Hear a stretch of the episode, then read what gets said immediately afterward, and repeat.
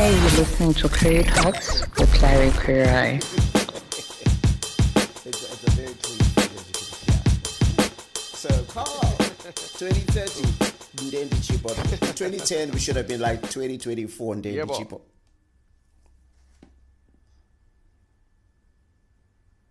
Eh, nechipo chengeta kalaksa chiripo zvenu Carl, you've been doing incredible that should have been things. the slogan I totally should have been the slogan. So, okay, Carl, we're going to start it off again. So, what I'm going to do is I'm going to talk because it seems as if there's a bit of a delay, right? okay cool Carl Joshua Ncube, it's such a pleasure to have you, bro. 2010, then Dichipo. We should have, we should say 2024 and Dichipo because we're still here, aren't we? Exactly exactly now, now we have to go back to the drawing board and look at all the vision 2030s and the 20 whatevers so that we can actually get the years right uh, and know kuti tama countdown Hanzima countdown. So, Carl, uh, a lot has been happening since we last talked, last podcast. I think the last time we had a podcast, I think there was a slap that happened that shook the earth. A lot Yes. of things.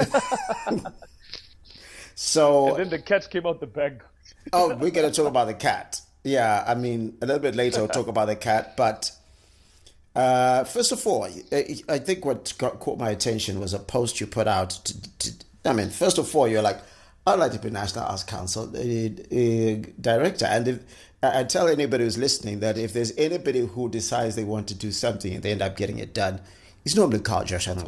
Why does a post like that even interest you? I, I think I think over the last uh, couple of years, I've kind of been aligning my activities to the activities that the government is doing. Um, I think maybe it's just a case of uh, understanding like how legislation works and understanding the programs. And so, being in the rural tourism space, you then go into cultural assets and so on. And so, when this post for National Arts Council director came up, my wife was the one who actually showed me the advert and I was looking at the marketing bit and I was thinking, no, I wouldn't be effective as the marketing and communications. I think I'd be more effective as the director uh, because of the kind of scope of the things that we're looking at doing. And so I, I, don't know. We, we just we just thought, okay, listen, let's make the application. Um, but besides that, our minds are already geared in that frame of mind anyway. Regardless of the post, we've been working within this particular sector in that capacity um, anyway. So I, I don't know. It just felt like a good fit. I mean, there's a guy who designed the the, the what you call it the the Nama the uh, trophy. So it's full circle coming back to you, coming to do it right. Absolutely. Like we, we have a running joke at home, w- which is how many different things do you want to do with National Arts Council? Because I designed the trophy, I directed the awards, I won two of them, I performed there, I emceed. So maybe maybe I'm trying to fill up every single like thing on a bucket list. There seems to be an ongoing relationship there. And uh, so so officially, we can say that you've applied for the position. Yes, yes, I have. Yes, I, I sent in my CV and my um, I am hereby apply for a job. Did, did you did you write the I beg to apply and then put those things? You know, I beg. Ex- exactly. I put some English in there, and, and I was like, uh, you know, you know, the, the instinct to write some jokes inside there was very very high. But I, I thought, listen, listen, serious post, serious thing. so that mean does that mean you you won't tell any jokes at anything? You'll be like the serious person if you got that job. Well, if I got that job, surely the meetings are going to be a bit entertaining. Um, certainly, I, I think I, I like to keep it lively at work, like to keep you know everything a bit uh, loose and uh, you know try to stimulate uh, people. But I, I believe there's an equal amount of disruption versus uh, traditional that we kind of need to look at. If, you know, if this happens. Okay, cool. So what I want to do first of all is to go through through your ten point strategy, and it's quite it's quite extensive. Um, we'll talk about something else that you mentioned in your post, like the caveat that you got to understand, and we'll discuss that a little bit later. But I mean, you, Yeah. oh, we're going to go through point by point. There's a thing that I, I've never ever thought about called the entertainment bank. Can you tell us why Right. that is a should be a thing, and how would it work, and why why an entertainment bank? Well, um, largely the art sector is largely un- unmeasured, and when I say unmeasured, I'm talking about the amounts of revenues that are being that are going back and forth between artists, promoters, uh, sponsorships, ticket sales, uh, record sales, uh, you know, um, royalties, all of those things. Those are all transactions that are currently happening. But I think rather than being at the behest of other banks, I believe that the artists actually have the capability, the strength, the size, the numbers to be able to have a bank specifically uh, developed for them or by them uh, to handle whether it's going to be the revenues or like one of the talking points on there, I think it's point number 10, where we're talking about the three ticket system. So imagine if we were going to take the revenues from your first three tickets of any show that you're doing or first record sales or first books or whatever it is and we're putting it into a fund for you and investing it or uh, it's going to be loaned out or it's going to be uh, put into other programs or other investments um, i do believe there's a huge scope for that kind of uh, bank to be set up. Imagine that being a savings club or a stokvel of just all of the artists in that sector uh, will be quite immense and quite huge. Artists have the capability of being brought together with the right kind of bankers to set this thing up of a place like the National Arts Council. Because I mean, when you really think about it, artists are normally self-funded. These are, you know, making their own money. Most of the time, they don't have any. It's not like in other countries where there's a big record label and we can argue over whether which which which model is better. And if you look at it, thinking about it, if you look at a pension fund, if you look at the first three tickets of your show, if you have five shows a month and your ticket is ten dollars each, that's 150 bucks being set aside for later. that is a significant amount of money that is being put aside, and I can clearly I can say straight off the bat that many people are not setting that uh, amount of money for the future because they're not eh, earning that amount of money. But going back to your to to to that aspect of the entertainment bank, the often the the the, the issue that is that uh, that many people talk about is that why not just work in a system of unionized people, people pay subscriptions, and then they're represented in as far as those interests by their, um, you know, their unions. Because one of the things that people are saying that artists are not united to be uni- to be unionized. Yeah, I, I, think the issue um, at the end of the day is that when you come in and you're the National Arts Council, let's look at it this way. Um, rather than regulate, I think the issue is to uh, uh, is to consolidate and to bring uh, everything like really resource it to make sure that these things happen.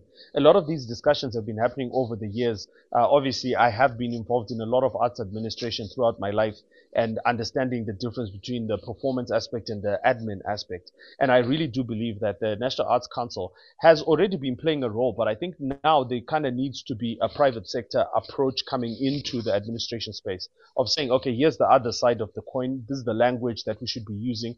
This is how we can bring people together. This is how we should be sitting to discuss um, the different aspects, like what you're saying, the unions and so on. Um, the models that are going to be employed are obviously going to happen through dialogue, but you obviously also kind of need this kind of lead from the front, make things happen, uh, utilize the right channels to make sure that these things come to the to the forefront. So I really do believe that I'm I'm ideally placed uh, because of the kind of work that I do uh, to bring people to the table because of my multi-sectoral sort of uh, work I've done being a comedian, a chef, and so many different uh, things, I, I can sort of understand the language of these different disciplines and bring them together to discuss kind of a unified approach and business model that is going to entice everybody to say, okay, listen, it's not just the government that needs to be lobbied. I think also the practitioners need to be lobbied to come to the table uh, to discuss things from that perspective and get things going. Then you talk about the e-mobility fund. Uh, tell us about that. Yeah, so I, I really do believe that um, a lot of the government departments already have had the budgets, and you know we send our officials, um, you know, to so many different uh, countries. The president also travels and so on. But I also just think there needs to be uh, almost like uh, the way that the business community sort of also goes uh, with the president and sort of, uh, you know, uh, different departments to these expos and so on, that the art sector can actually put in a provision to say, listen, for every single delegation that's going out the country, we're going to rotate a number of different artists that are going to be sent out to different countries, knowing whatever it is that they want to be doing in terms of the deals and so on. Um, there's already the NGO sector that puts money into mobility and so on. And we're just talking about accumulating all of this wealth of information that we know, private sector funding, um, uh, you know, c- civic society, the, you know, NGOs, the government, and putting it all together and saying, listen, here's a fund that's dedicated to say sending 10 artists, um, outside the country because what we're looking at is exports. Let's look at Zimbabwe more as the village. We want to send people outside to start earning money that actually brings more investment back into our country, grows uh, the art sector, and actually contributes meaningfully to the GDP. So I definitely believe in the exporting of artists rather than just keeping them in Zimbabwe. The question somebody asks is who pays for that and who decides, and how is it decided? Because then the, the, the that comes up again. Often the artists will be like, "Why is that person going?" And you, you you've seen it around the art sector. Like I ended I ended a uyo. Why not this guy? And why is this guy going? And so who's paying for it? How do you how do you decide who's who's who's going to uh, you know um, go on trips? You foot the bill. Yeah, I, I think the issue, to be honest with you, I like to look at things from where do we want to go? So, for example, if we want to turn the art sector into a six billion dollar industry, as as an example, um, let's look at the six billion dollars. Let's break it up into small chunks. How many artists do we have? What are the disciplines? What are the what are the big revenue earners? What is happening? One of the uh, aspects that's there, for example, we don't have a commission that assesses, um, let's say, agreements that happen between uh, sponsors and artists, and so artists sometimes get shafted on very bad deals, and there's very little sort of representation you could have like almost like a public defender or a lawyer who's there who's representing all of the deals that the artists are getting into.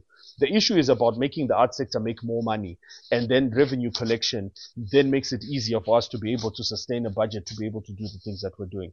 So if we start from what we're trying to earn and enable that rather than like stand in the way of artists by saying listen you must register you must do this you must do that let's have a route to registration, a route to compliance, a route to measurement, and then actually understand exactly how we can collect uh, said revenues because of the concessions that we're putting in place or the business models that we're putting in place. Remember again that we already understand being artists, like you said, we understand how we are earning money already.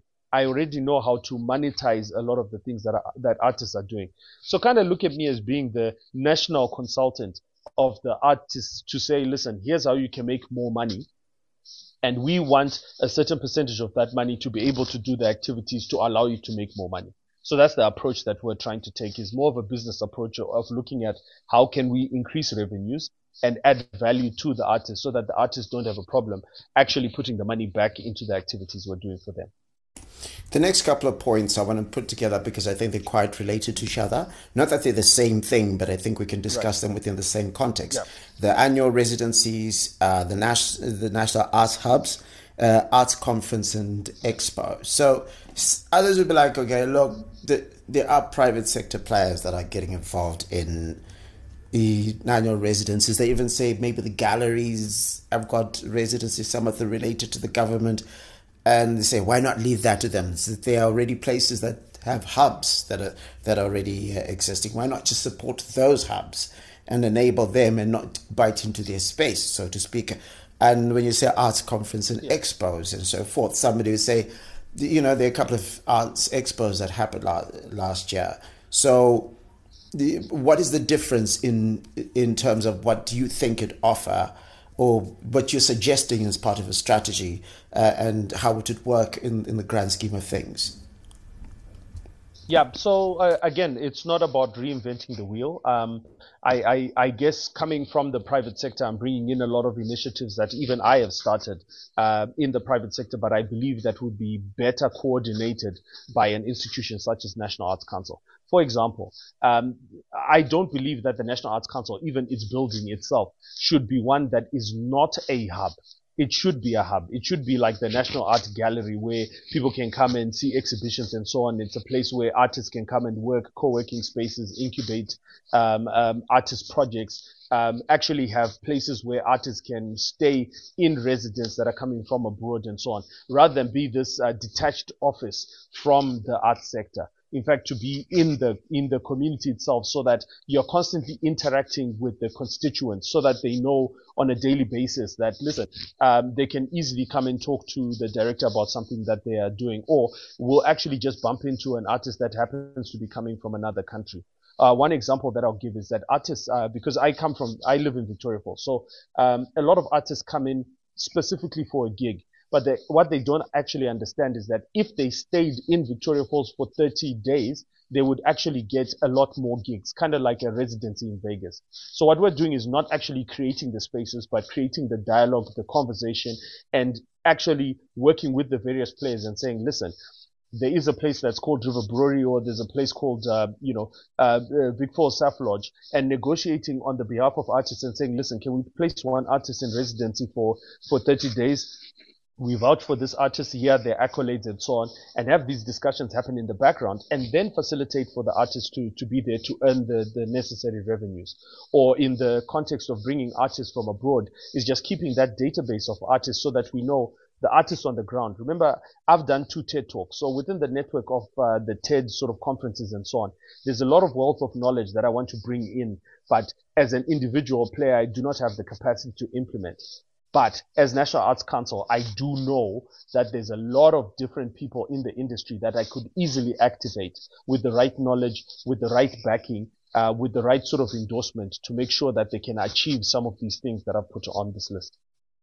You know, when you just mentioned the TED Talk there, I'm just thinking, how come we don't have so many artists from Zimbabwe doing a TED Talk? Imagine Jah Prayzah or even his manager um, Keen, or imagine a TED talk from um, from Roki t- telling us about the early days of urban grooves. So I mean, maybe you might not call it TED in Zimbabwe, but I mean an expo where these artists come and tell you what actually happened because there's so much speculation, and you know whether it's Roki talking about his own reinvention, whether we're talking about um, what's the name. Um, the, the, the, the, the painter, I forgot her name, she just sold a painting for close to 300,000 in pounds. Like, you know, just to explain how that kind of world works. Or, eh, I, I, so I can see the, the, the, conversation that can be had about around get, getting some of these people within the same room in the form of an expo. The next one I want to talk about is something that I got excited when I saw it annual ambassador training. Yes. Yes. Yes. Yes. I, I, I think um, one one of the things that I've always um, in in my conversations with the different government departments or the regulatory bodies, I've often had this conversation to say, listen, we have been performing outside the country so many times. We've been to so many countries. We are in certain rooms. We perform whether it's invited by other presidents to other countries. And yet there isn't something in Zimbabwe that is just training artists on what happens when you are in another country, how to enhance what you're doing for the country. You're not just there playing guitars. You're, you're there playing guitars maybe for someone who wants to invest in mining.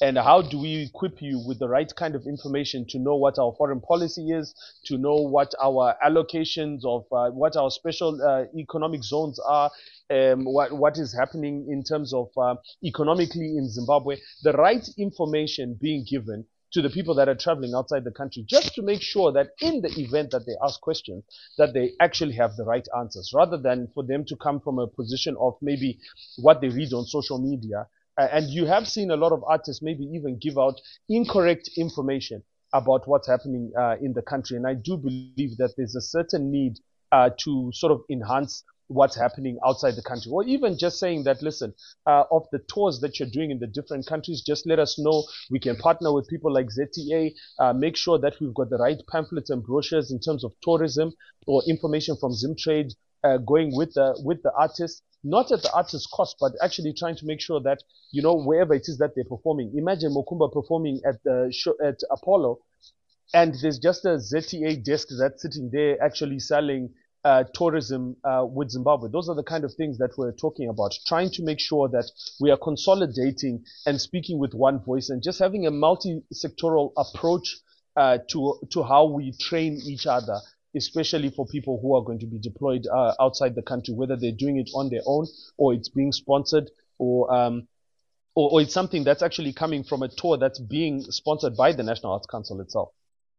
I know uh, this isn't related to the arts, but I was out in um, in Namibia for the cricket when Zimbabwe played there, the ill-fated tour, uh, cricket. Uh, I don't want to talk about that, but I remember being there, and the ambassador uh, to Namibia, Melody, um, oh, she's going to kick me for not remembering yeah, her surname, but she's she, she was there at the games and in situ, and I just thought about it that imagine if a larger coterie of people had traveled, whether it's it, it, you know from a from a tourism perspective.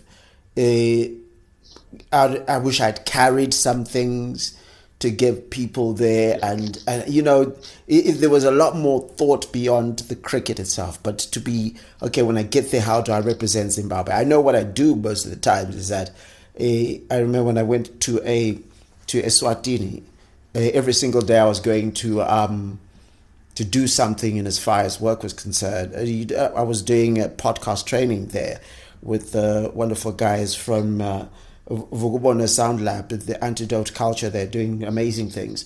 Um, what I, every single day I had something that was that had Zimbabwe on it, whether it was a cap with the Zimbabwe flag, there was a design that I got from Winko Brands. Shout out to Leanne Bernard. Um, she, you know, I had a shirt that's got Zimbabwe. If I then I have that jersey which has got the Zimbabwe, what you call it, colors on it and so forth. And so say, wow, why are you always wearing Zimbabwe? Like, well, how are people going to know that I'm from Zimbabwe? And how are people going to know that there's a right. representative from Zimbabwe? So I get exactly what you mean. And even going in as far as that, a simple thing like if you go and look at my passport, where it says um, job title, it's a it's written. I was going to put an artist back in the day, but Oliver Mtukudzi was like, no, you got to put it what you are. Larry, you are a writer. And, and his explanation was very simple.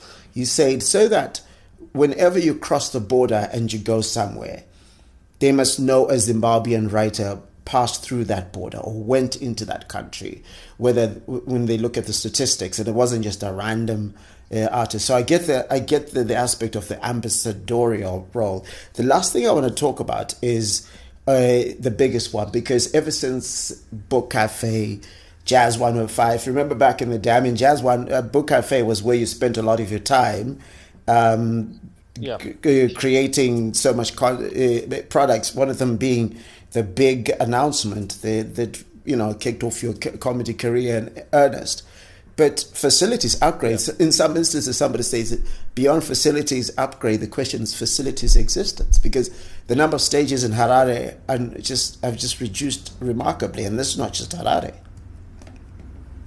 Right, and and think about it this way. I, I, I get that in Zimbabwe we're we're very big on regulation, but I think in a lot of ways we don't really think of how can we add value um, to the various uh, players. So, for example, when you're talking about compliance, what is the benefit of me registering as an official venue? You know what? What are the advantages that I'm I'm actually going to uh, get from from this? And I think we kind of need to relook at that model and say, for example, we can have approved uh, approved places because remember, if you have unionized artists, um, that means that you are stabilizing the actual rates or the amounts that the artists are being paid. When you have venues, you're also going to be stabilizing the way that the artists are actually being treated or performing at the venues or the kind of deals that they can get into in the in the venues or how the venues can be incentivized for the type of art that they are holding. So, for example, if we notice that poetry is going down, uh, spoken word is going down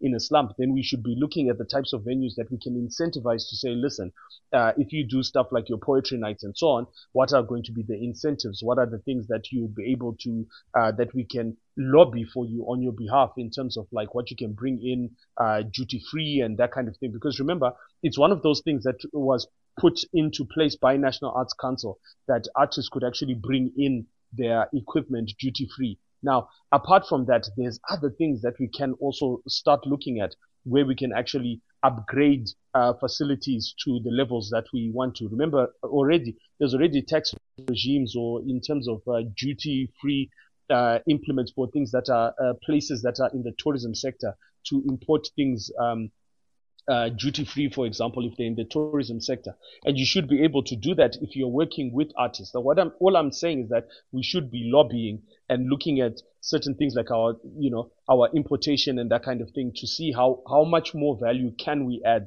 uh, to, to venues and put in place that uh, governments or pension funds and so on can actually build more venues that can be used for specific purposes, festivals and so on. Uh, but making sure, again, like I said, we're not reinventing the wheel. It's just enabling those that are struggling to get these ideas across and trying to make sure that they've got the right voice within the right office to make sure that these things become a reality. I actually believe that the work is already being done. The issue is about nudging people into the right areas. And I, I really do believe with all of the experience that I've had so far, I really do know quite a bit uh, in terms of um, things that the government may not be aware of uh, from an arts uh, perspective. Um, it's not to say that uh, I have to do everything. I do believe that a lot more people can be brought together. There's a lot of fringe voices that have been left, uh, especially we're talking about from a content perspective. Um, like, let's look at, an example of the work that you have done, um, you know, from a media perspective.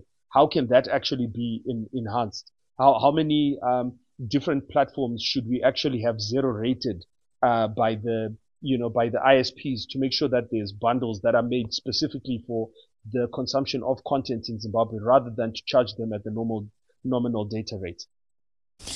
So, Carl, there's so many ideas there. I, I, you've mentioned aspects. So many aspects there. There's so many we can go through. But the big caveat is you mentioned on your post that they require a degree, and this is something I think I think many people look at it like, oh, I mean, one of our friends, Kodam Sasiwa, he's built an AI platform. He's produced multi award winning albums. If you look, he's got a business that does you know, fresh, you know, fresh, uh, uh, is run a farm essentially.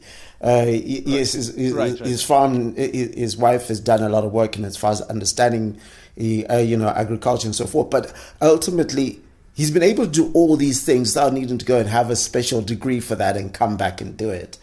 Is is, is it yeah. time for a, a, larger conversation to be had in Zimbabwe around the importance of degrees in as far as capability is concerned? This is not to say people shouldn't go and get degrees.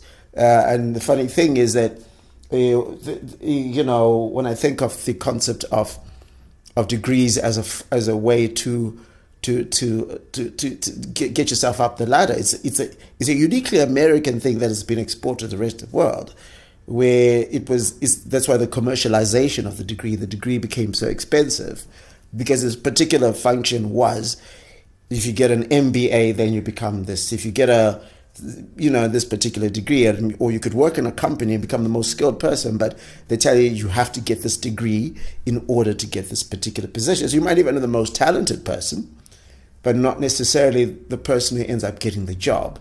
Is it too early in zimbabwe to have the discussion or is it a case of you know it's, it's got to be a case by case basis yeah, so so um, what I wanted to say um, in terms of education and the degree conversation, I, I, believe I believe in the hierarchy of education. I believe in the hierarchy of experience, and I believe in the hierarchy of talent. Now, education is measured by you going to school and uh, you passing certain exams and so on. And uh, experience is also kind of documented in terms of uh, references and that kind of thing. And what excites me about the possibility of this National Arts Council thing is that it allows us to be able to set up the framework to really actually register and quantify the work that is being done in the sector. So, for example, what the it, it is the it is the uh, what you call it the objective of say National Arts Council to make sure for that Larry Kwirirayi's work within media is recognized and recognized in qualification levels the same way that in Boy Scouts we will give you badges. Uh, the same thing needs to happen. So it's not so much that we we then just wait and say, well, you're just talented and, and, and you can tell us how talented you are.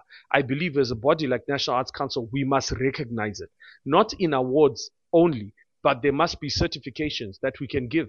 Surely there's ways that we can measure all of these things so that when it comes to the point when we're talking about whether or not Carl Joshua Ncube is eligible to apply for a position for National Arts Council, they can take into consideration the fact that yes, he is recognized because from an advertising perspective, from the work that he's done in, in this particular regard, uh, where he worked within comedy, the tours that he's done, and all of those things, there has to be a point of me- measurement and I feel that technology can be used quite a bit. So I, I, really believe in the registration of artists that they can be put on the website, that they can, you know, that we can put their accolades and so on, so that we make sure that we've got the most accurate database of who's who and what they've done.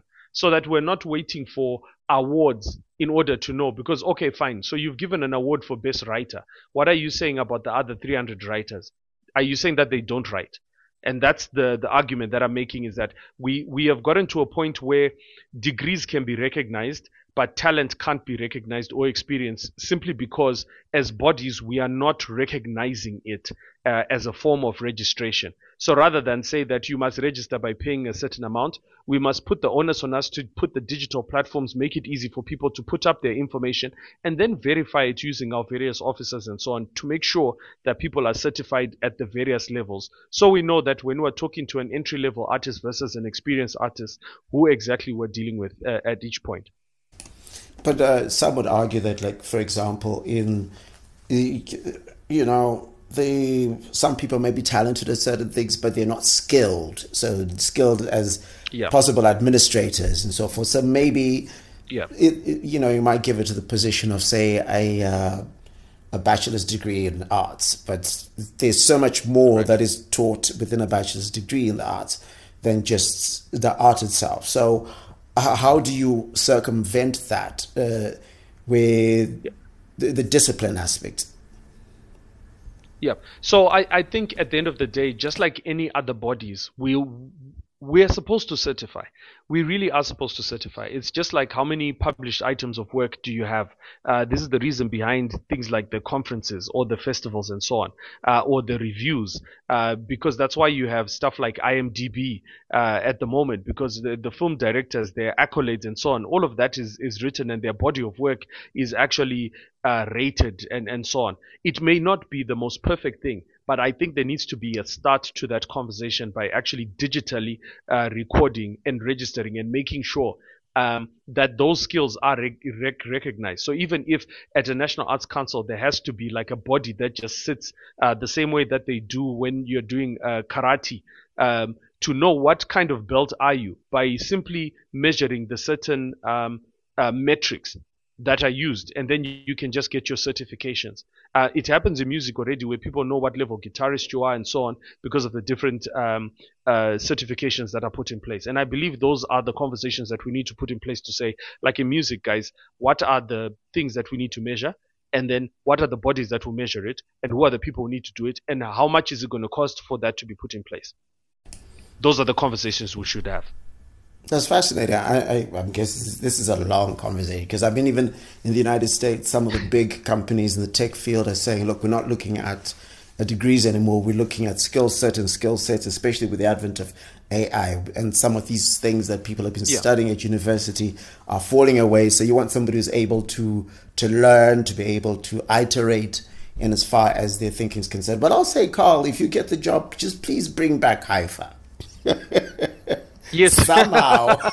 I think, yeah. I, I, yeah, I, I think to, to be honest with you, there's a lot of things that we've lost in the in the wayside, and I, I, I think one of the big things that I, that is important to me is that I believe there's some things that should be too big to fail and we shouldn't be we shouldn't be found in a situation where something exists that is big and then it disappears. There has to be frameworks that are there to sort of guard because um, the, things like HIFA and Book Cafe become kind of like tourist attractions, and they were actually bringing in uh, a certain uh, influx of, of people because of their existence. And so there just needs to be a very deep, hard look into how to preserve uh, those things. We don't want to wake up and find out there's no Victoria Falls, which is the reason why we put the national parks and so on, and we have environmental protection laws and uh, you know UNESCO and and all of those things. We need to be doing the same thing with the artist spaces to make sure that listen, how do we graduate our our arts uh, facilities to the levels that they become almost too big to fail?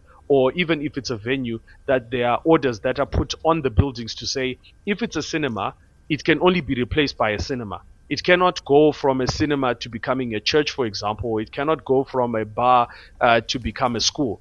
That we actually preserve some of these uh, uh, uh, things and make sure that there is some kind of continuity or historical, you know, because we can't just leave it to chance. Dude, uh, you know, when you just talked about that, I just remember being upstairs at Book Cafe in the Mannenberg there. And, you know, the, the beauty of that environment was you could be sitting in the corner there. Carl Josh has got his, uh, his, his, his printer. Yeah. his whole office is right there. Exactly. His and, whole desktop machine sitting on the table. totally. And you're calling um, the waiter and giving you lunch in walks Oliver Mtukudzi, goes and sits there and has his meeting. Uh, Chiwoniso Maraire walks in and she sits by the bar having a glass of wine. And, you know, Victor Kunonga comes in carrying his, his, his guitar, comes and says hi to everybody, walks out. And in amongst that, there's some young budding. There's artist. a cipher. There's a cipher happening in the in the car park in, in the, the back, park. right? I mean, this was like a normal day. It wasn't sort of like no, this there's something hectic that's going on. This is like a, a random Tuesday. So you know that right. that that's a fire town type of uh, atmosphere. And, and just finishing off that, I think also some of these places speaks to the idea of hubs where Book Cafe became a hub in that it, allowed people to perform and hone their skills because as much as the music has, has spread because thanks to, to digital and so forth the, the quality of stage performances you see nowadays are not as great as yeah. the people who are honed in back there. You can see the likes of, um, you know, uh, Hope Masike, and you know, you right. know, Jah Prayzah once performed at Silent, Cafe. Silent No, Silent No was just a, a kid from from Prince Edward. Yeah. From you know, and and and just used to come and hang out, and then like you know, look at him now, and those kind of things and it's it's very correct. Like the issue is to be able to understand for example uh, I, I guess being a chef i understand a lot of stuff according to recipes. So the issue is to understand what are the recipes that have made zimbabwean art successful. Once we have understood the recipes we can continue to bake the same sort of uh, you know using different ingredients and make a, a, a, chocolate a chocolate cake or a strawberry cake and so on. And I, I, believe the job of national arts council is to keep the recipes so that people actually understand and know okay so you know we had uh, tuku. Is there anybody working on the biography for tuku? If there isn't we know all the writers. We can sit down with the family and make sure that the books are written and we're not just talking about writing the books from a controversy perspective, but we're talking about from the practitioner bit to say how did he start his career? Where was he, his first gigs? Uh, where was his first international break? How how were his bookings? What were the contract negotiations? This is the information that a body like National Arts Council should be sitting and documenting and just making sure. Listen, we've got a library of textbooks of how to become like a Tuku or a Jah Prayzah and so on at our expos, this is the reason why we have Winky D giving a pre- presentation. We've got Voltz JT giving a presentation because we actually want to document all this information for future artists to understand exactly how the sector can be built. And the issue is, again, like I said, it's nothing to do with CAL doing anything. This is actually just utilizing what's already there, but bringing it together in the right kind of ways, like putting the right recipes together to make sure that we've got uh, the best outcomes. And then, uh, speaking of recipes, you just talked about cooking and so forth. Somebody was cooking recently. It was Katt Williams. it's that time of the year. Sure. I, you know, yeah. you, I'll tell you my experience yeah. of watching that. So it comes out. Yeah. I'm seeing a clip. Hey, you know, I'm, I'm on X, formerly known as Twitter. I'm still going to call it Twitter. Sorry, Elon Musk. You, you know, uh, but I'm sitting there and they're saying Katt Williams. I see he's, he's, first of all, I saw him trending I'm like, no, Katt Williams. What happened Yeah. to Katt Williams now? Don't tell me Katt Williams is dead. you know, when when you trend on Twitter, it's scary. and uh, uh, okay, Yeah, it is. Yeah. so then ah, next thing, I go and I see a clip. There's an interview with Shay Shay. So I'm like, huh, you know what? Lead me while I'm doing some other work. So I'm in, I'm in the middle of a residency where I'm doing some research, some interest, exciting research on the Kingdom of Zimbabwe and the Kingdom of Botswana. Some of their, you know, Wow. Botswana is the Torwa state, as you call it. So well, some of their customs they carry from one to the other. It's exciting. You're going to see a lot of TikTok videos. Exciting. It's going to be fun. Okay. Um, but Right. I'm sitting there and I'm trying to read my research, and I was like, okay, while I am um, typing out, you know, the citations, let me check out, you know, making some notes and stuff like that. Let me check out uh, this thing in the background. So I put it on my TV and I'm watching it. It's on YouTube. I watched the first 10 minutes. So my desk is a, is just a few meters away from the couch. So uh, I'm watching Right. it, and then next thing I just stand up. I go and sit on the couch, and then I pause. So because I'm on a detox, I went, I'm drinking a lot. everything. I'm drinking a lot of tea these days. Right. I go and I and I and I make myself a cup Right, of tea, right. and I come back, and I'm like, I'm a let's let's let's sip to this. I'm watching this. I thought because it's two hours and forty something minutes long. I thought maybe I watch thirty minutes today, and now thirty minutes tomorrow, and then maybe finish in a couple of days. Dude, I went to sleep at Right. like four in You the morning. I'm like, whoa. Because some places you gotta stop and then you gotta rewind. Like, what did he say? Like, Yeah. one of my favorite ones Unpack it a little bit, right?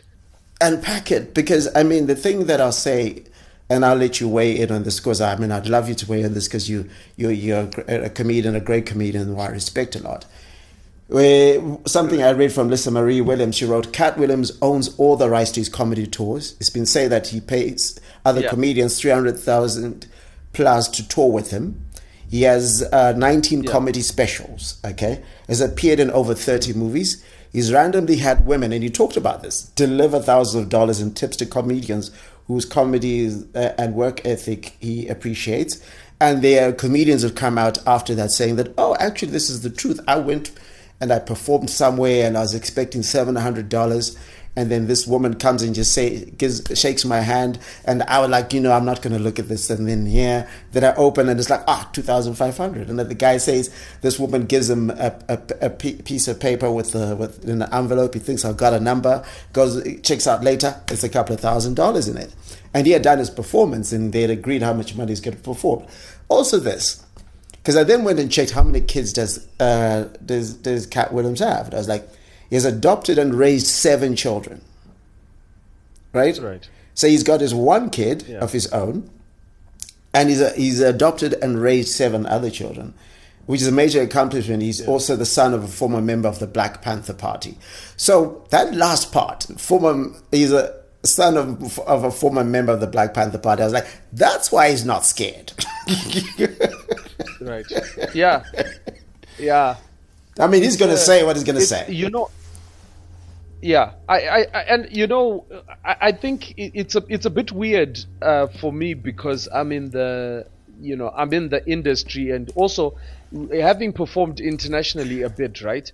I know a lot of the fringe comics, like like the guys who maybe somewhat made it a little bit and they they they didn't, and you know things are not, uh, you know, do you get what I'm saying? There's quite a lot of information behind the scenes about comedy. And and here's my perspective on it, and I'll sort of follow on from what uh, Spears' response was. Um, there must have been something that's gone horribly wrong, right? Um, in the sense that how the industry, the arts sector is set up is the way that it's set up. Whatever whatever theories you want to give, whether you're like Illuminati or there's people controlling it or whatever it is. The truth of the matter is six media companies control all media in the world, right? And so there is a certain amount of control because there's a certain amount of investment. Money is thrown down. They kind of hope that they're going to recover their money from X number of people. And so, you know, uh, let's say, for example, I know in Comedy Central came to Africa, they, they said, who's who, right? who's who? Who, who, who do we work with, right? So you you will know some of the talented but more troublesome comics didn't quite get the Comedy Central uh, gigs. The guys who play nice, not so not as funny as the other guys, but they're also like really funny guys that got that got the big gigs, right? And these are things that we know to be true in the sector. What what I couldn't understand is what the motivation was of the interview. Um, in the sense that I watched it because I wanted to know like what what, was on promotion? Like was it the interview? You know like we're talking right now it's based off of the post that I was making about the job with National Arts Council right? I like I, I wouldn't just ordinarily just wake up and then just hey Larry let's talk and then rant uh, about people unless there was something at the end of it like something happened because we're we're talking about a lot of old stuff and Katt Williams has done this many times anyway um, so it was kind of expected um, in the other interviews because he was trying to promote something else, and then that issue was brought up. Let's say they'll bring up the Cedric the Entertainer thing, and the, you know that kind of. But what I just found very disheartening is that the entire interview only pulled down the black community of comics and didn't touch anything white. And and for me, it was really sad as a movement um, because Eh, in as much as sometimes I might know that a lot of my brothers are doing there's a lot of shady stuff that's happening in the you know in a sector I, I have a bigger objective where I say I want us to all succeed and move forward and so when I when I kill everything uh, I I don't know if he if he did a I, I felt like it was a big disservice so in the in the interview there are a lot of truths in there a lot of huge truths. Uh, in fact, I would say a large percentage of truths. But man, he threw in a lot of pork pies in that situation as well, right? Um, that I, I, I couldn't even understand what the motivation was. Like you're saying, what Ludacris is Ludacris was called by the Illuminati and he's given this deal. What were you also doing there? It's not like if the Illuminati exists, they, they don't just call people randomly off the street. You have to have signed up to be in the situation. Um, so what are you saying? Are you saying that you've played that game? Were you are you complicit? Are you are you you know? And and and then to to go after people's wives and to go up like I I just felt like there were a lot of things that he brought up that were really I think important to discuss from an industry perspective, the joke stealing and so on. But a lot of the other stuff, I just whoa man, it it was a lot. I'm still trying to unpack it and trying to figure out because uh, I remember a similar in- instance happened. Uh, I'm sure you remember, uh, Larry. Um, is that a lot of us in the industry got together and we had a, we had formed a collective, and we were going to push a specific agenda across our our work. You know, like as in uh, to promote each other, to back each other up, and so on. But then there was a camp that developed that then came up with conspiracies about how we were doing it uh, even though it was just us coming with our collective strengths and saying, listen, we have platforms, let's grow, uh, other people saw it a different way. And it, it wouldn't matter. Whatever it is that they said out in public, there's no way that you could defend yourself because, firstly, it's not true uh, the way that they're saying it. And, and number two, what what has happened for you to do that? Like, what what is the objective? So I think in my mind I'm still trying to figure out what the objective is. But in in as much as chiming in on on what's happened with uh, with Katt, um, I I really really honestly wished there was a lot more to it than just maybe rubbishing people. Considering imagine all of the nice things that you said about Katt, and believe me, there's a span of good stuff. But so unfortunate that it, it you know I, I I wish we could have talked about it do, do, you know what I mean? Like that, that was kind of at the tail end of, of most of what you were saying. I, I, that was just my thought.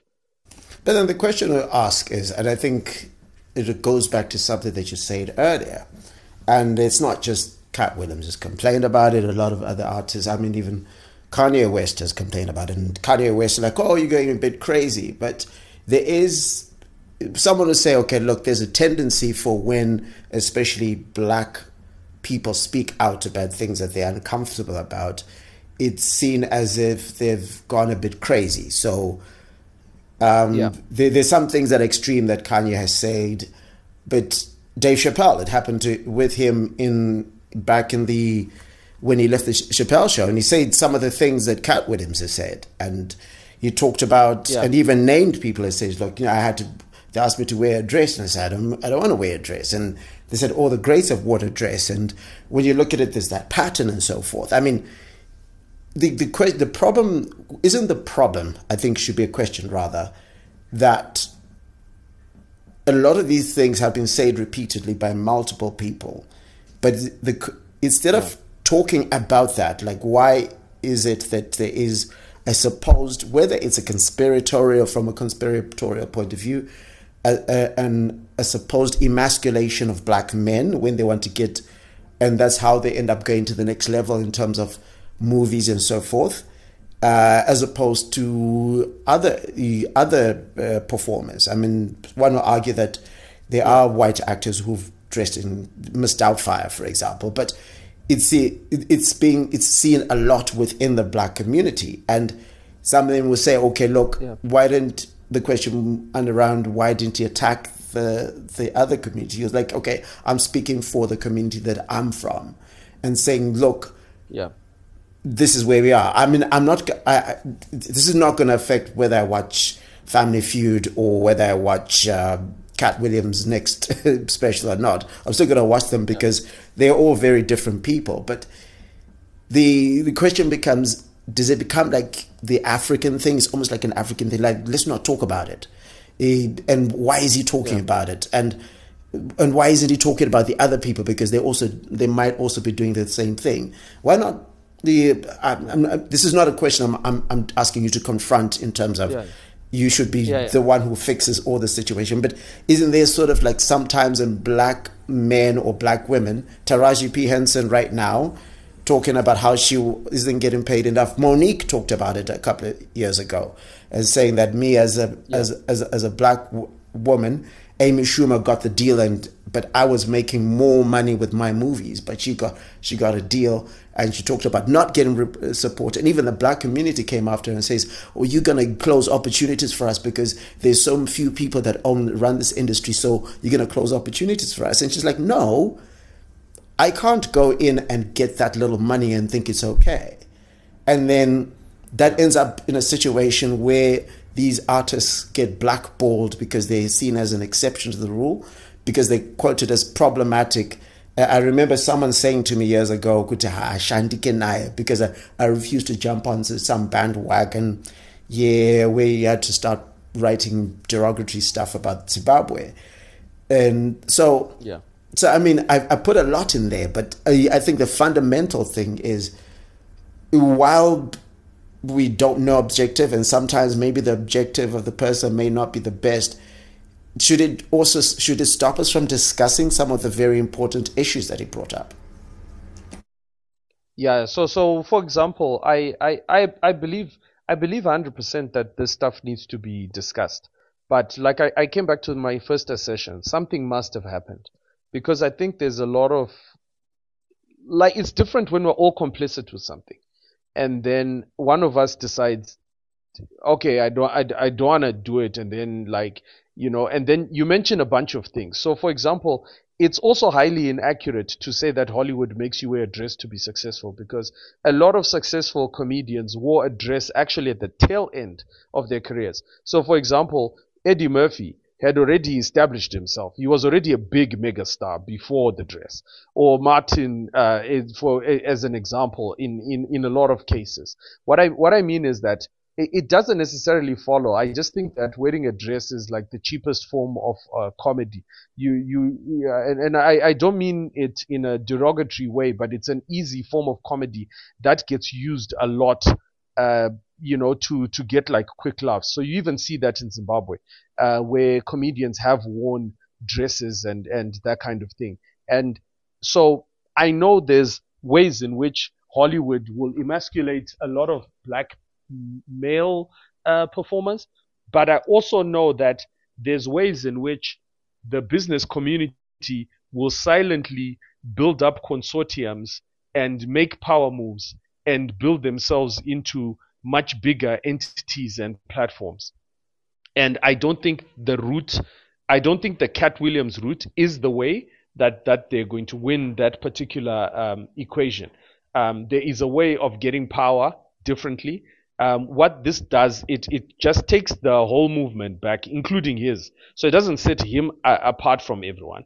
Uh, because I I think if it's a question that there are certain practices, uh, for example, uh, from a comedy perspective, I've sat down with comics in Zimbabwe and I've said, hey guys, maybe we need to avoid doing X Y Z, and then we avoided doing X Y Z and it paid off uh, for example, political comedy. Like, just stay away from the political comedy. Let's just go entertainment, and the comedy industry grew.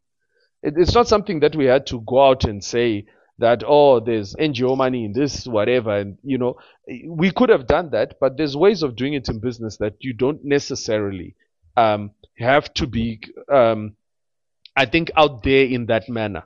Um, that, that's just my thought. I would approach it differently. If I knew Kevin Hart, I would be talking to Kevin Hart about these issues. Uh, if I had an issue with, uh, you know, I would be talking to those to those guys about those those issues. But I, I wouldn't make this uh, a fight. I, I think Katt Williams is too big a comic uh, to be on those kind of platforms saying the kind of stuff that he was he was saying. We had we've heard it before anyway. My question is to what end and how are we solving it? Are we just talking about it for the sake of talking about it? I didn't quite hear how we changed this narrative, how we fix this. I didn't hear any of that. So if if it if it was a case of trying to fix it, boy, it's okay. But if it's just just exposing stuff, that, you know what? You can get the views by doing that. All of us can sit in front of the camera. I can tell you stuff about this industry uh, that will get me millions and millions of views. But is that the best way of sorting out the things? I know, like right now, you can go online there's Zimbabweans who say positive things about the country, and there's Zimbabweans that say negative things.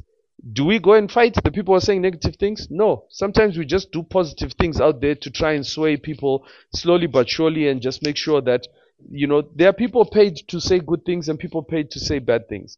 Uh, but we, we don't know, you know, the, the only thing that we have to do is the ones who execute and fix things silently. I think those are the ones that I tend to gravitate to listen to uh, follow because at least I know what to do about it. Unfortunately, from the Katt interview, it just left me with more questions, no solution, uh, with a whole bunch of information that I think I'd assumed and knew that that's what it was anyway. So I, it didn't help me. I guess I mean, like, I, one would say your brain is wired to, to provide the solution, but I guess I come from perspective of the uh, when I watched a lot of it. Uh, a lot of it, I, you know, was. Uh, I don't think much surprised me. There's no stuff that I that I don't know, but essentially the the question I asked was what has broken down in the relationship with this because I was looking.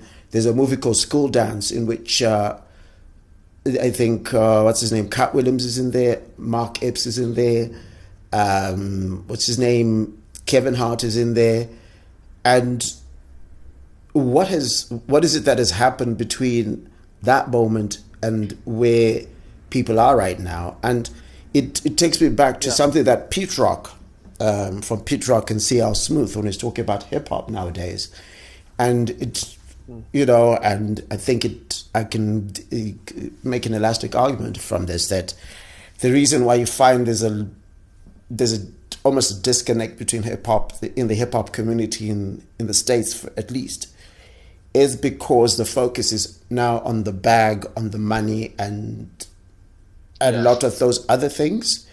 Um, yeah, almost like pre, trying to please the person who pays the bills. Um, right. And yet, maybe guys like like Kevin Hart has not not Kevin Hart, Katt Williams is still from the old school where they believe these yeah. in these old relationships that existed, and they, I guess the question would then be, did he? The, as I said, I don't even know what he's thinking. This is me trying to build on what you said. Uh, yeah. Um, yeah. Could, it's a case of look, I maybe can't get into these places anymore, or secondly, I don't want to get into these places because you said I do hundred 100 um, city tours, um, whatever the case was be. And I looked last year, he had a big, big tour last year. So I mean, yeah, the question there are a lot of questions here, and I mean, it's being yeah. even shown by the behavior of the American consumer that they're beginning to switch off the big, big platforms. Louis C.K. is an example of yeah. somebody who's decided to take all his material and put it on his website.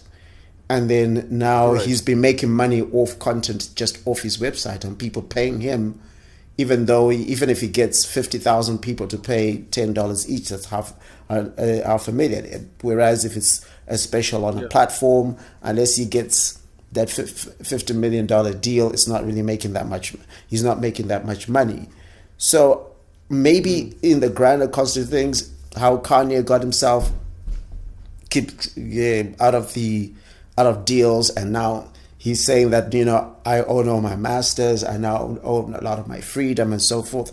And I and I saw a lot of that in what Katt Williams is saying. Maybe the way he articulated it wasn't as great as it mm. should have been, but he spoke a lot about independence and a lot of the and this is something that I'm thinking about it after you've you've brought it up because I'm trying to think what was it yeah. that was coming up in there. In that I he talked yeah. about, for example, saying that look, if you want to be if you want to be wealthy, it's more about relationships you have with people rather than the money you have. So a lot of it yeah. seems to come from that perspective that. Uh, and also, I think you get to a certain point as you're older of disillusionment with the industry. That could be where he's coming from. That you know. Yeah, I, I yeah. The, it, it, it could be. Yeah, I. I that... Sorry, carry on. Oh, sorry. No, no, no. I, I was gonna say, like, you're you're right, hundred percent. What what you have to realize is that remember we, I, I think what people need to know, and and this is very very important for the public to know, is that when we are in an industry, we toe a certain line um, because they are industry norms. Uh, some are very toxic, some are good, and some are just downright bizarre, right? But there's a, there's a ways in which the industries are are, are set up, you know. Um, and and what happens is whenever there's control, the control becomes greater and greater, and the quest for independence. Uh, what happens is that it starts to shatter the systems. That's why that's why they call it disruption because even for Apple to come up with the iPhone when Nokia was ruling the roost, there was just a way in which the industry was set up in terms of, you know, and so I, I just think that if we are going to do these exposes, for instance, it usually helps if we just stick to the facts. And you know, uh, it's it's it's a it's very difficult for me actually just explaining it from a comedy perspective because there are just certain things that you know that yeah this is downright not not true you can't you can't say you can't say who has ever seen a a sold out Kevin Hart show or standing ovations because we know Kevin Hart was is heck hilarious and he's not famous by mistake we don't sit at home we're not mindless people who just like what we like um, you know uh, at the end of the day quality um, is going to is going to rule, and then marketing is going to make a grip on on the market itself. So, like I said, he told a lot of truth, but my issue was to what to to to what end? Uh, I just look at it psychologically to say what exactly happened, because it, it really we, we can't just look at it and just say after 20 years you're just going to sit for two and a half hours. Dude that's almost the length of lord of the rings eh? And it's it's uh, I, I just look at the background and I say, listen, for someone who was once in this industry and you understand this industry, you understand how it works, why is it okay? Why is it bothering you if somebody else has taken that that route? If if that's the route they've taken, it's okay. If you don't want to take the route, you go your own way. It's not it's not like you have to be involved in the way that they are making money. If that's the way you're saying they make their money, um, so I didn't understand what the motivation was because it just seemed like a lot of slap bang and just firing in different angles. One minute you're talking about Haddish, you're switching two seconds into another conversation about someone else, and then you're, you're throwing an idea. You're, you're kind of doing the Meghan Markle thing of saying, oh, racism. Then Oprah says, gasp, and you say, oh, yeah. Uh, and, and then acting like, oh, I, I just dropped something. It, it just, you know, and, and it, it's kind of falling on the anniversary of, of uh, Prince Harry's book Uh, so I, I, I mean, oti imepho dzacho dzinoenda here every year at the same time. I mean, who knows? Maybe it's trying to hide people from the Je- Jeffrey Epstein list. You never know, because it dropped on the same day. So it's like, whoa, right. But I mean, look, I, I, get a lot of your points, and I, I, I mean, I guess I segment people into some people are good at Yeah. finding the fault, and then some people are good at then fixing the issues. Because I so, sometimes I say this: the person who finds the fault is not necessarily the same person who fixes the issue. It's the question of Yeah. what what is it? Because w- as I said, I mean, like he he did talk, talk about gatekeepers. That's why I it, I'm, it, Yeah. I'm remembering some of these things in bits now. It's it's two hours and forty six minutes. So there's a lot of things that happen in Yeah. there. Yeah. So so so I mean, I remember that in um in he talked about the issue of gatekeepers and how that was problematic and so forth, and the the fact that he did mention that the black community needs to create its own black gatekeepers. I think in that maybe those are small solutions, but I don't know how that works. Um, then yeah. where, So, where, so, where he talks so that, about that's the interesting thing. the, uh, So that's uh, the and interesting then he- thing because Larry, then he- about, about that point. no, just just missing finishing off a point because Yeah, because yeah. before Yeah. just before that then he mentioned he had just talked about um, what's his name Joe Rogan and he talked about Gary Owen as well and how Gary Owen you know had, had issues with, with, with transference and so forth so I, I mean I, I understand I, I'm more curious now uh, having maybe I'll have it a, re- a rewatch because I think I'll get a more nuanced approach. For me, it was almost like whoa. It was almost like watching a Dave, Dave Chappelle special, really, than anything else. Because Yeah. I have no, Yeah. I have no horse. I don't know. I I watch all those comics. I don't really care if they did nefarious, weird things in order to get themselves into into those positions.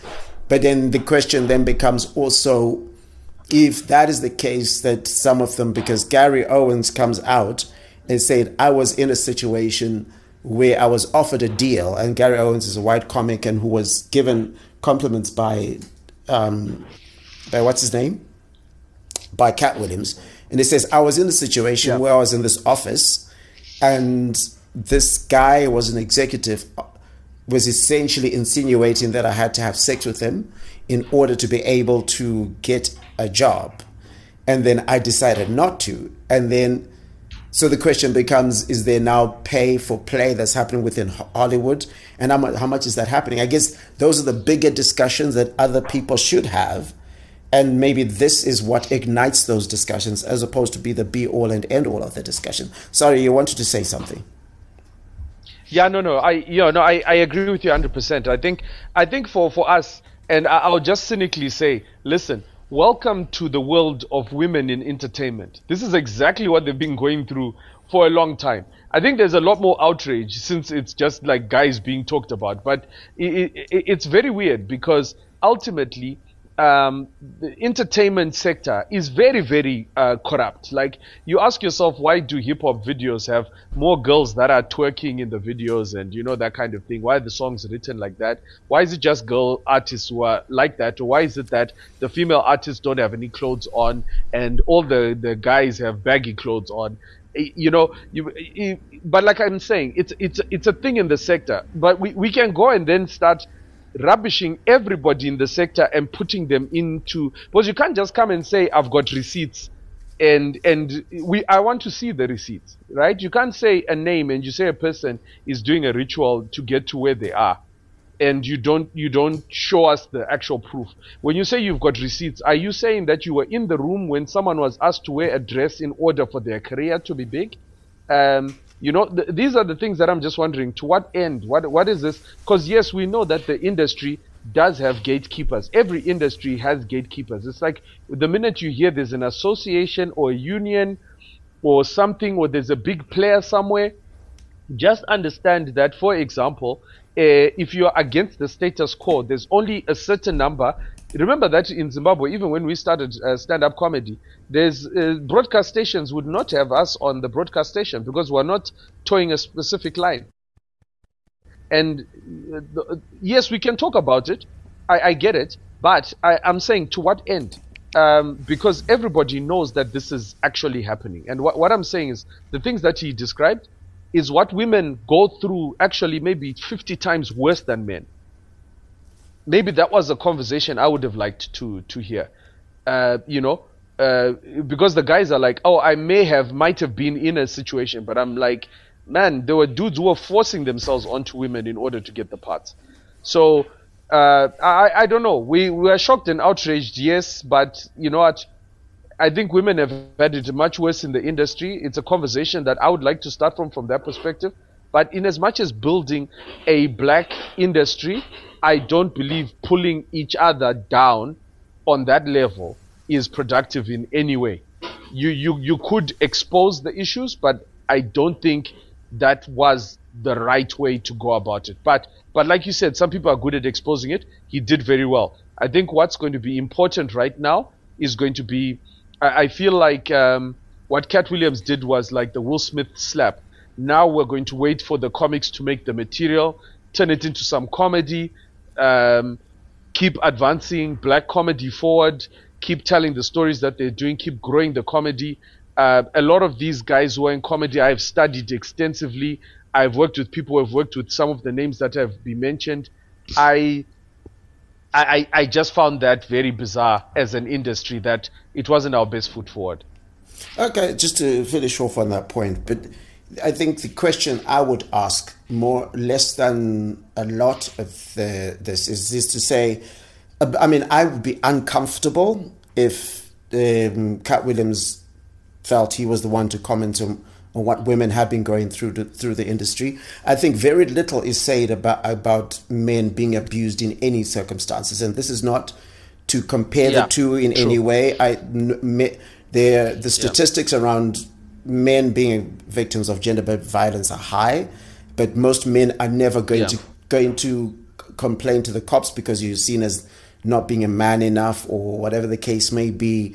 And International um, Men's Day has given given out the states stats that men become more suicidal when they're abused uh, because they don't know how yeah. to, to to deal with these issues, and they self medicate through alcohol and drug abuse. So I don't think we, it's fair to say that women have gone uh, through a lot of those things to negate that men, a lot of men have gone through the same sort of circumstances, and because it's never talked about, um, those yeah, men... no, no, no. I, I agree. No, I'm sorry. I, I don't. I didn't in any way wanted to insinuate that. I think, I think it was just. Um, no, no, but I mean, it's, I, it's, I suppose the issue with Katt just makes people heated. I, I, I didn't in any way want to uh, give that impression uh, at all. If I did, I'm, I'm, I'm sorry about that. Oh, good. So because so, so that's just that's just that was just to to, to, to tail off that, but but uh, ultimately, end of the day, I think for me, like I said, the, the in the context, I think even with this discussion, we've already talked about uh, the the the union of black uh, people uh, coming together uh, and sometimes not co- not coming together and so forth, uh, where capitalism has gotten to the way of people talking to each other in in ways that they wouldn't talk to each other before because before there wasn't a lot of money around. Uh, but when the capitalists yeah. come in and they say, hey, we're going to give this person a bigger deal, you're like, no, I put that guy on. Maybe a lot of jealousy may come into this. I don't know if there's any jealousy that's involved. So the question, maybe the final question on this particular topic is that uh, is is there not then the the the question because I even though he was insulted in that particular interview, I've, I have a lot of respect for for um, Tyler Perry for having set up his own studio and the stories he tells. And some people say he always tells the same story, and it's like no, he's tell if if, if you if the criticism of Tyler Perry is unfair because it's almost as if they expect Tyler Perry to tell the story of every black person but if you look at every every um, if you if, if you if you look at white um, directors, whether they're um, Irish, whether they are you know of of, of Italian origin, they get they they could be, Martin Scorsese has been making pretty much the same type of movies for decades, the the mafia type movies and so forth. But no one says, why doesn't Martin Scorsese do a comedy? Why doesn't Martin, Martin Scorsese do a movie about the plight of this community or that community? So I think the criticism of someone like Tyler Perry comes to me across as the expectation that the first successful black person has got to fix it for everyone. But then Tyler Perry when he realized that his movies would not get into Hollywood the way he wanted to get to, he went and created his own movie studio. Um, could this, uh, because from the same thing that you talk about, that there's a, a, a, limited number of media companies that are running a lot of the the the entertainment in the US and and, and in huge parts of the world. Then isn't isn't this in an, in a in a less articulate way uh, an opportunity to I know, like I said, everybody's going to focus on Katt Williams did this and say this and this is so wrong, but should it be the status quo must remain, or is it now for some people to say, look, I'm going to do my specials at Tyler Perry's now? Let's give that as an example, or a couple of yeah. these comedians who are very wealthy from your from your uh, you know the, the old school comedians uh, Cedric and all those people were now very wealthy. We're going to put a conglomerate together to say okay we're going to have this thing. And this is not to say that they have to. People make their own individual decisions. This is not me saying that this could be should be a kumbaya moment so to speak. But it, do you think that in a way if people had that conversation, it, I mean, if they looked at some of the things that say from that perspective, that conversation could be had, or is it because of the that is it now that because there's so much uh, there was so much attacking of individuals in that particular in, uh, interview that no one talks about those issues. Yeah, so so I you know I, I'm I'm going to go to a disclaimer and this is something that has been characteristic of my relationship with you throughout from the time I've met you is that I, I think you have always formed and shaped my perspectives on things. So when I, especially like when I'm conflicted in my mind about a lot of things, I, I when I have a conversation with you, it's always a very teachable uh, sort of uh, moment because I get to have these discussions without many emotions, and then my, my, my brain then you know tends to focus on on okay this is the outcome of this conversation. So i'm very grateful for this conversation for um, what i'm about to say. Um, so when we started i had a view of what Katt had done and i had a lot of uh, things that i uh, pointed out and stuff like that. But i'm finding myself realizing in your tyler perry example that this is exactly what it is. So Cat, Katt williams basically is saying tyler perry uh, wears a dress and that's why he's a billionaire today so I'm like, okay, that that's okay. Someone can reveal that information and that's fine. But from a Tyler Perry perspective, I would be like, you know what? To the guys that are working together and uh, you know uh, just keeping their noses down, whether they are going to reveal how they got there or not is another issue. Uh, because I think Katt Williams spoke on behalf of people that were not there to defend themselves on how they got successful. So uh, I would just say that those that are continuing to build will continue to build, and and I don't think it changes anything. And I think the the comics do work as a collective. A lot of the Black American comics do work as a collective. Um, in as much as people talk about how much Katt Williams pays for his tours and that kind of thing, uh, Kevin Hart gives the people that he works with entire movies uh, and entire platforms and so on. You know, the same can be argued. Um, so I, I think to each his own. People have different ways of building. People have different ways of parenting in terms of how they build the, the industry. So, you know, what Katt Williams does is good for the culture. It's like how Tupac and Biggie. Um, so, so I, I, I've come to the realization that actually both perspectives are, are okay and they are good. And what, what Katt Williams has done is good for the culture. But what Katt Williams has done is not the culture. So it, it should not be mistaken as being that's the way we are. Um, so we'll continue with the BET, with the BET awards and the, you know, wh- whatever is happening on the black front. That's good.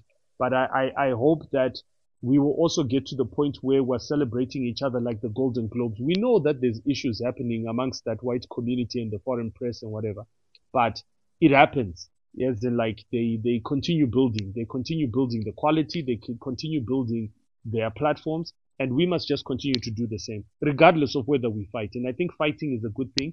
Exposing each other is a good thing as well. Uh, we just wait to see how the other comics um, respond. Uh, but I, I, I, I firmly believe that they will continue working hard in their various camps the way that they work, regardless of what Katt Williams may or may, may not have said. I'm just gonna say they're probably gonna. St- we're gonna probably find in like six weeks. Oh, they're working together on something. I don't know. Because I know people yeah, who had beef, yeah. and you're like, uh uh-uh, uh, beef better. exactly. Ah, beef ya collabo. Beef ya collabo.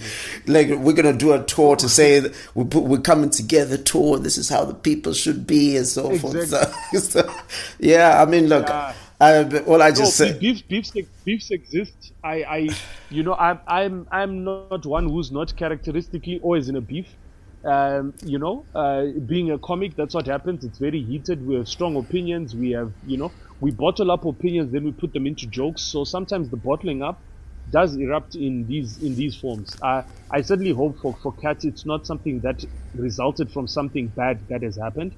Um, I, I just I'm just worried about that aspect of things. Yeah, very important. And hey, all hail Dave Chappelle. I mean, another special, another another. The man just keeps knocking them out of the park, doesn't he? Oh, he he came out. He came out guns blazing. Like, do you know, there was a point I had my mouth, I like my jaw. I I couldn't believe what I was hearing. Like, and before I knew it, the the special was over. Like, it, it's insane, and and such a such a beautiful way to cap it off. Anyway, um, yeah, you know, uh, mm. such an aptly aptly named um, special, and it was nice again that he shared some insights into the industry and where he started. That's also very good. Yeah, and be a dreamer, and I mean your dream too. I'm like, yo, yeah. like this is not just about Dave yeah. Chappelle, but I'm like, yeah, Carl, uh, what what you up to the what you up to in the next couple of uh, weeks? Because we're gonna have another chat because we need a special uh, podcast yeah. to talk about uh, rural Airbnb. Uh, other things, yeah, exactly. No, we, we, we're in Bulawayo in our hometown, um, doing some consultancies for the first half of the year. Um, we just wanted to be close enough to, to finish off our building in, in Victoria Falls. Um, uh, and then, yeah, just preparing to do kind of a last hurrah set of tours, comedy, you know, get some stuff off my chest. Uh, hoping that when certain jobs then come up later in the year, if it does work out, let's put it out there. We are dreamers, just like Dave Chappelle. we, we dream we dream of being civil servants. Yes. Uh, and uh, so you, so no Katt William Williams moments coming anytime soon from you. oh no no no. Yeah yeah yeah. Yeah not uh, yeah ooh yeah. I was actually hitting up my South African comedy friends to ask hey guys who's going to be spilling the beans? I want to hear the beans. Who's who's gonna who's gonna tell us some Trevor Noah inside or Loyiso Gola or Ndumiso Lindi inside jokes or Basketmouth you know yeah, Katt. Uh, I was going to call you Katt Williams. Carl Shonglebe. The uh, obviously it's Carl Shonglebe everywhere. Confirm, like in terms of your socials. Yes, yes. And then uh, also you, you've got you've got a book. Tell us about the book. Oh yeah, yeah. Um, so we, I, I wrote um, starting from scratch, which was well, basically, uh, you know, because I've been building a startup from from scratch, I've been trying to write the proper course in which a startup should happen until it reaches, say, for example, a billion dollar company. And so I, I, wrote a manual for myself, which I've been following, and then I found that oh, it's working out actually quite well. So put some articles together and then you know published it as a book called Starting from Scratch. So pretty excited about that. Plus Chikafu 2020, uh, Chikafu 2024, 200 recipes also out. So uh, yeah, so people can save money by cooking my recipes. And uh, where do, where do people get those books? Okay, so again, on all of my social uh, platforms, uh, you'll find my WhatsApp uh, number on there, or you can WhatsApp 077 4280 and just uh, yeah request the details for the books. Okay, so make sure you follow him all the the the the the, the, the, the platforms. Dude, we went from talking about building communities to Katt Williams and the craziness and so forth. It's been a wonderful conversation. Council. yes, yes, yes. Remember, remember my request. If you get the job, Haifa's gonna Yes, come yes. back, eh? Ab- absolutely, absolutely. Carl Joshua Ncube, it's been a pleasure. Thank you so much, Larry. Really appreciate it. Cheers.